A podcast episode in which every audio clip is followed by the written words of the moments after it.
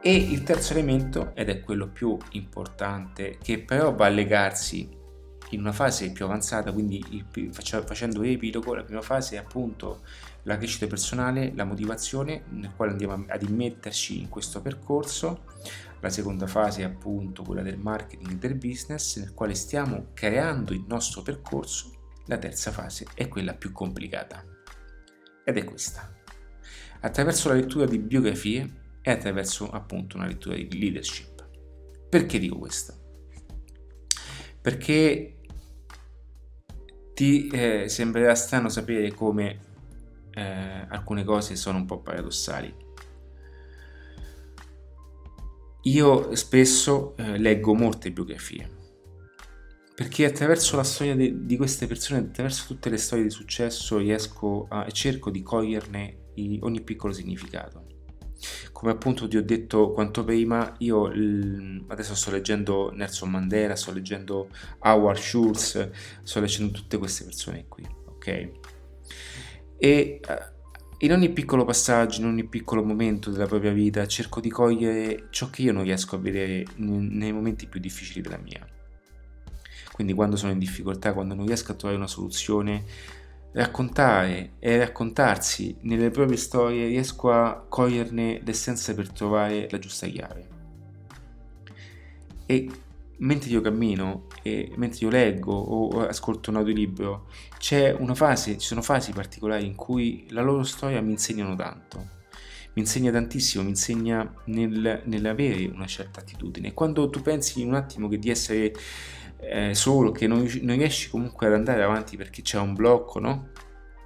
Tutto il mondo non ti aiuta, cioè, da parte, cioè, ciò che ti circonda non ti aiuta per niente. E leggere ad esempio nella bellissima storia di eh, Shoes Dog, cioè la storia Arte della vittoria, il bellissimo libro di, di Nike, come attraverso la sua perseveranza, attraverso la sua attitudine, ma anche il modo in cui lui ha gestito, vedi, il modo in cui lui ha gestito anche tutta la promozione, tutta la comunicazione, tutta la pubblicità, lui è stato molto bravo, appioppando il brand a tutti questi sportivi che appunto andassero a cercare al meglio tutte queste azioni.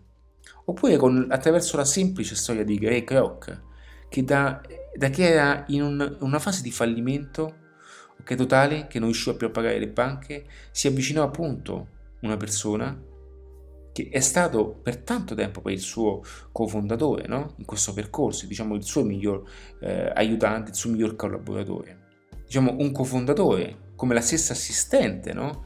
Comunque lui ha dato l'input di investire nel settore immobiliare e quindi trasformare un cash flow ok?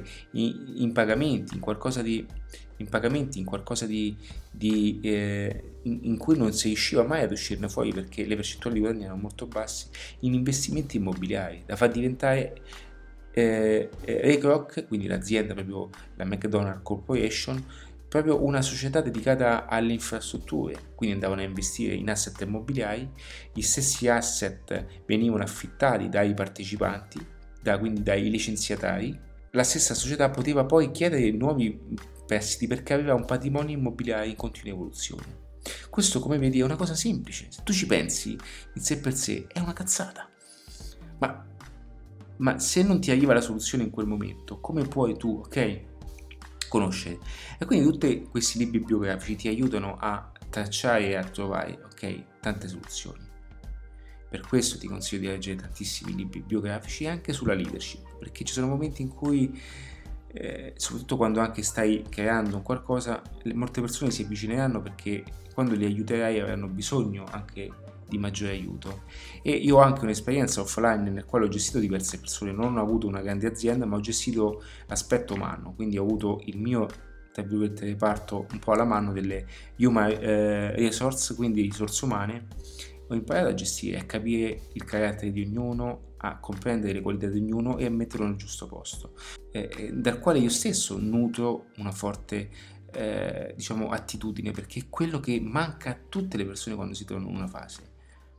Andrei a conoscere aspetti anche come il termometro finanziario, cioè tu sapevi che la maggior parte di noi rimane su, su un certo target su un certo importo mensile solo perché noi decidiamo qual è l'importo finanziario nostro, qual è il, termo, qual è il nostro termostato finanziario.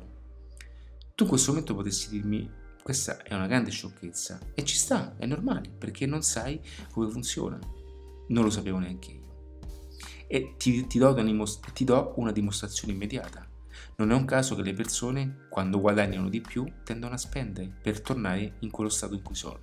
Non è un caso che quando vincono una lotteria, nel 90% dei casi tornano, ah, tornano nello stato iniziale in cui erano. Perché? Perché non hanno una educazione finanziaria a gestire il proprio termostato finanziario. E questo è paradossale. E questo esce fuori dai schemi, qualsiasi schema che ti viene insegnato, sia a scuola ma anche in casa ok? Dai tuoi genitori, perché se i tuoi genitori, con tutto ciò che sono persone che vogliono assolutamente il bene più assoluto per te, ma comunque non hanno un'educazione finanziaria, e quindi il consiglio che ti possono dare è sempre dato da una, un consiglio emotivo, ma non di reale efficacia al business, ok? Quindi io ho una risposta